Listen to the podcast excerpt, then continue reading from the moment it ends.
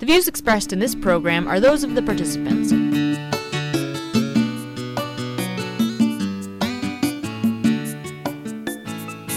I'm Danielle Metz, I'm Robert Vaughn. and this is the Danielle Metz Show. Well, I think I was going to categorize this as the absurd files. Mm, I wouldn't call them horrific per se because they're not really scary insofar that they're just laughable. Within a space of a week, three major news outlets put out articles that are so mind-bogglingly stupid that I just can't. I had to double check and cross-check my references.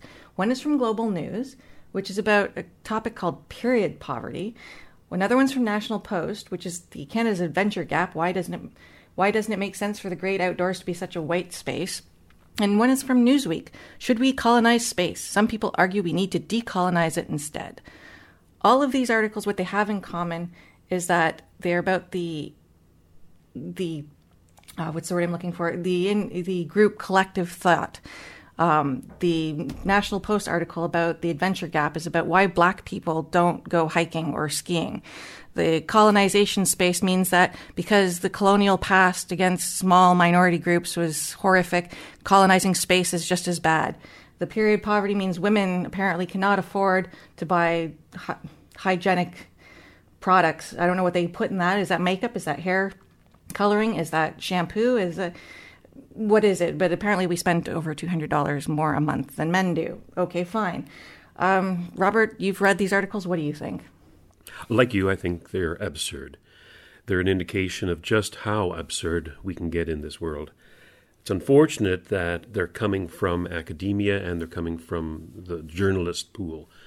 It's also unfortunate that they're pre- predominantly women Yes. who are having all these uh, problems. Cringeworthy fact, but true.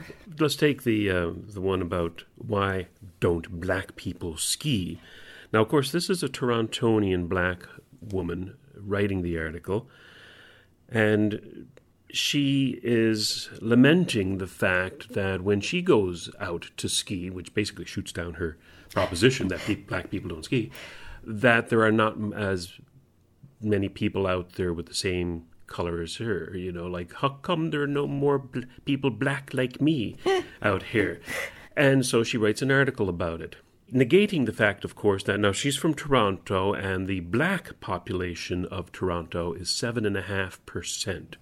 So if you've got a gaggle of a hundred skiers out there, is that what they're called? A gaggle? I don't know. a sloop I do of not ski. skiers. A sloop? I just That made works. that up. Good, I if like you it. have that out there, um, you can expect maybe seven people to be black. That's if those black people come from cultures where skiing is popular. Now, Canada has a different historical demographic about black people the percentage of people who are black in Canada who can trace their lineage in Canada back a few hundred years is extremely small, and there are two main pools of people or populations of people who can do that, and that is in Halifax and in Dresden, where Uncle Tom Uncle Tom's cabin is. You can walk down the street and see um, a larger proportion of the population being black than you would normally think. The rest of the black people in Canada, I'm generalizing here, of course, are recent immigrants from the Sudan, Haiti, Jamaica, Africa, where they have a long history of bobsledding and skiing and outdoor activities. So when you don't see seven out of a hundred people being black on the ski slopes, I think that that has a lot to do with it, the history of it. Well, again, also what it uh, presupposes is that these are not individuals. They're supposed to fit in a slot. You are black, therefore you must, you know, if they're not, you're not represented in this particular group, you must be represented in this particular group.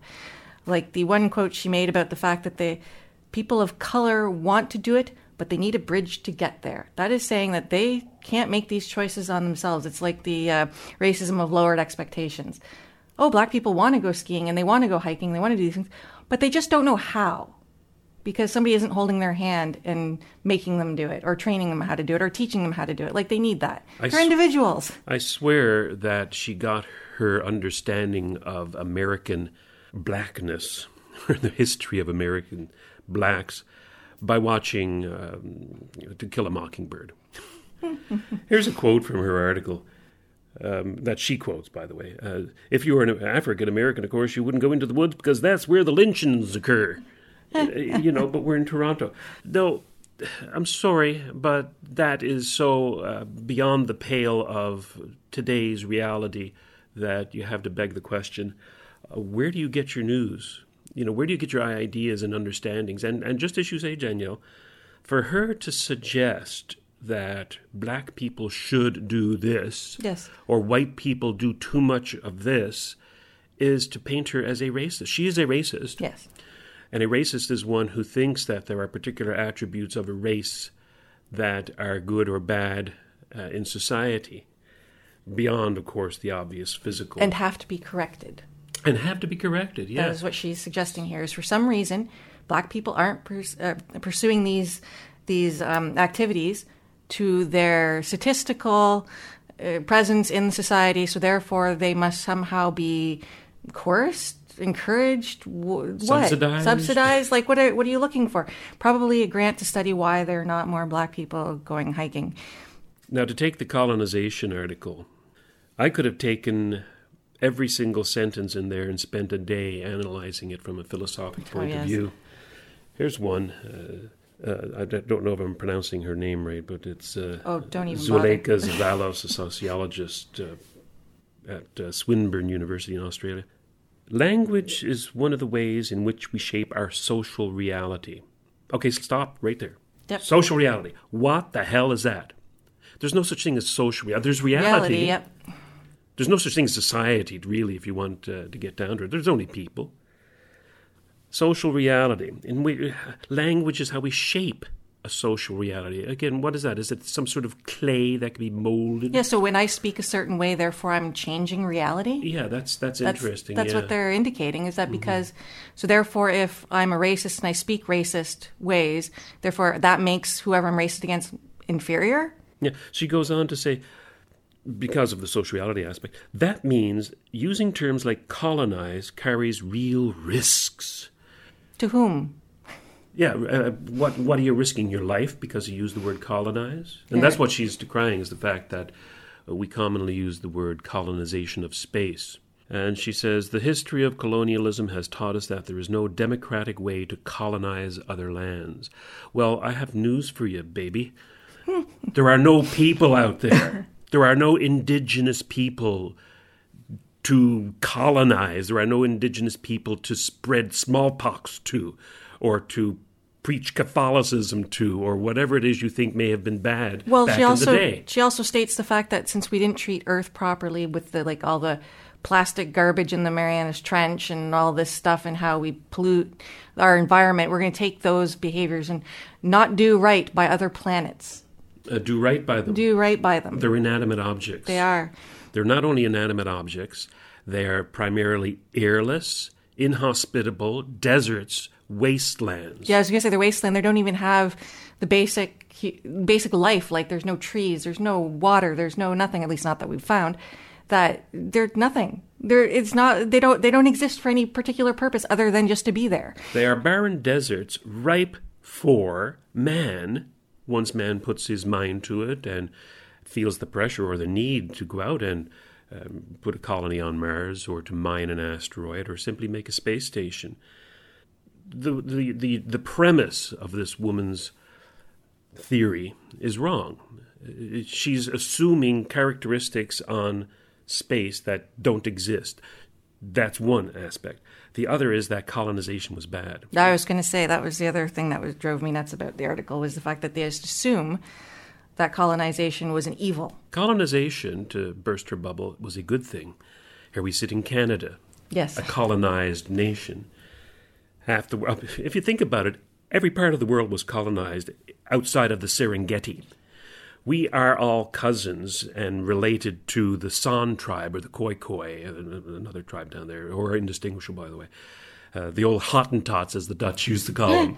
we are all related to the San tribe of northern South Africa, or Yeah, the uh, cradle of life. the cradle of life. And 50,000 years ago, they colonized the rest of Africa, crossing over into the Middle East, now Asia, and then uh, crossed over to Australia and, and, and, and to Europe. And then only recently, in the last few hundred years, those descendants of those Hottentots decided to get on a boat and go to the Caribbean.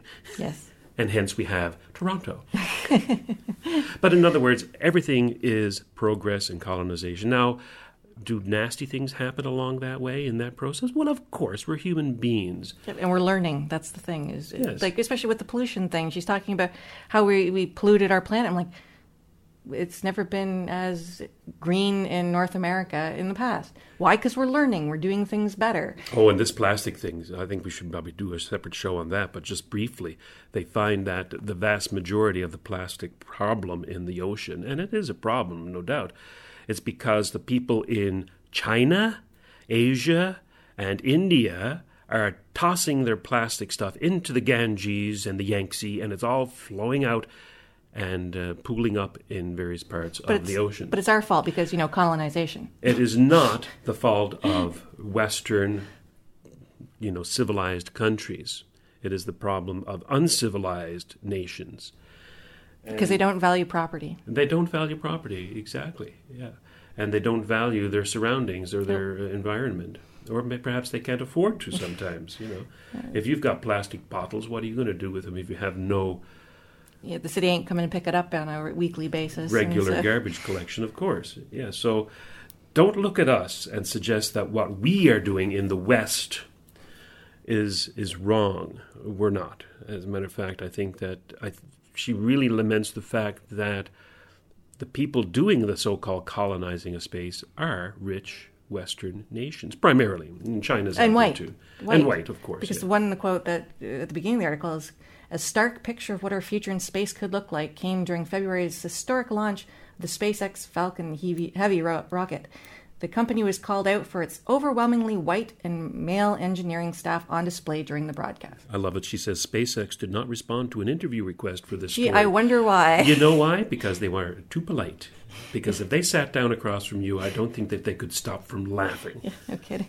Now, what was the other story? Ah, period yes. poverty. Period poverty. Yes, by uh, unfortunately Dan, Danny L. Dubé, to be precise. It's D A N I hyphen E L L E. One third of Canadian women under the age of 25 say they've struggled to afford menstrual products, a new report states. Okay, Yeah, so what? I, I'd like a new sound system. and I, it's interesting that they picked under 25. So what I'm thinking is that the, uh, the young girl in question is trying to dis- decide whether she wants to go drinking Saturday night or drop eight bucks on a pack of tampons. like it's not that expensive on a monthly basis. For, for the people around you, honey, I'd suggest you go get the tampons. Yeah. and uh, quote our survey results show that period poverty is real often devastating issue face- faced by young women and girls in canada and worldwide have to throw that in because it's not a devastating issue for women in canada it's not i don't see women walking around with blood running down their legs because they can't afford a pad or a tampon it doesn't happen worldwide yes i can say there's probably some countries where that is a problem Well, but actually, it ain't if- canada If, you go back in time, and I don't want to get too graphic here, but of course they use quilted, uh, quilted fabric, which they just wash. Yeah, It was, it was like, cloth piece of clothing. diapers, Yes, essentially. yeah. Not to, you know, dehumanize women and make them babies, but. Um, and it said, according to the survey, feminine hygiene products were among the top three material costs of being a woman across all age groups. Uh, what? uh, no, I'm sorry, I'm a woman. I can speak to this. No, it's not one of the top three costs they don't define hygiene products. They just kind of what they do is they say, well, you know, menstrual products, and then they throw hygiene products in. Well, if you drop a hundred dollars on a jar of makeup, is that considered hygiene? Because you can get some really expensive makeup, you can get expensive perfume, you can get expensive shampoo, you can get expensive haircuts, all that stuff. Yes, you can spend an, a lot of money on these things, but you don't have to. Now, what is she doing? Is she asking for government assistance here in subsidizing uh, feminine products, or maybe to remove the tax on them, which I'd support, by the way, or to um, just go out and help women um, be able to afford these things? Well, basically, what she says is it, because there's a stigma attached to periods, apparently. And a co- quote, a conversation about periods is a conversation about gender equality. Does she um, has she visited her local mosque recently to to put across this viewpoint. Oh, you mean the women who have to sit at the back of the the mosques? Yes, especially when they're on the period. you know. Exactly. So yeah, I doubt it. So what is she doing? She wants money, I guess. I'm assuming, even though she never mentions money, but that's of course. Um, well, you don't want to beg openly. You want to beg under the table. What, what do you do with most problems when it comes to government? Throw money at it. Oh, look, there's a problem here. Um, here, please, sir. May I have some money, please, please? Other than that, she's just basically saying that tampons cost money. Well, yeah, okay, so what? Yeah. We know that. What's your point? Well, they call it. I know there's a lot of stuff they call it the pink tax, where things for women tend to cost more than they do for men. That's because men don't care about what shampoo they get most of the time. Not They- a bit. Have you ever seen my head? Of course yeah. I get the cheapest shampoo there is. I I don't really care. Um, I, makeup I buy is very cheap. I don't spend a lot on any other products because I don't a I don't have the money to just waste on stuff like that. And b and it's not important to me. Um, having your period, yes, of course you can't control that when you're a woman between the ages of you know puberty and when you hit menopause, but you still they're not out of reach. I'm sorry, not in a first world country. They're not out of reach. There's just no way. So I think if you break these three articles, these uh, ludicrous articles down, you've got uh, collectivism at, at work here. Uh, You are part of a group as a Yes. woman. Um, therefore, women are victims because they have to pay more than men. yeah, they're vi- it's victim collectivism. It's not just collectivism because it's not. None of these are about white men, No, other than them being the villain. the article about why black people don't ski as much as this author is, of course, a racist article. So it's another another collectivist article. And the article about It's colonization, both racist and sexist. racist and sexist. Again, these old white males are out there destroying the world, colonizing space. and polluting everything, So and throwing around their money well, they do so to prove that they're you know they're good enough to send people into space when other countries aren't. Yeah. So again, collectivism rears its ugly head, and they make for good laughter sometimes. Indeed. All right. Well, take care, behave yourself, and we'll talk to you soon. Cheers. Period.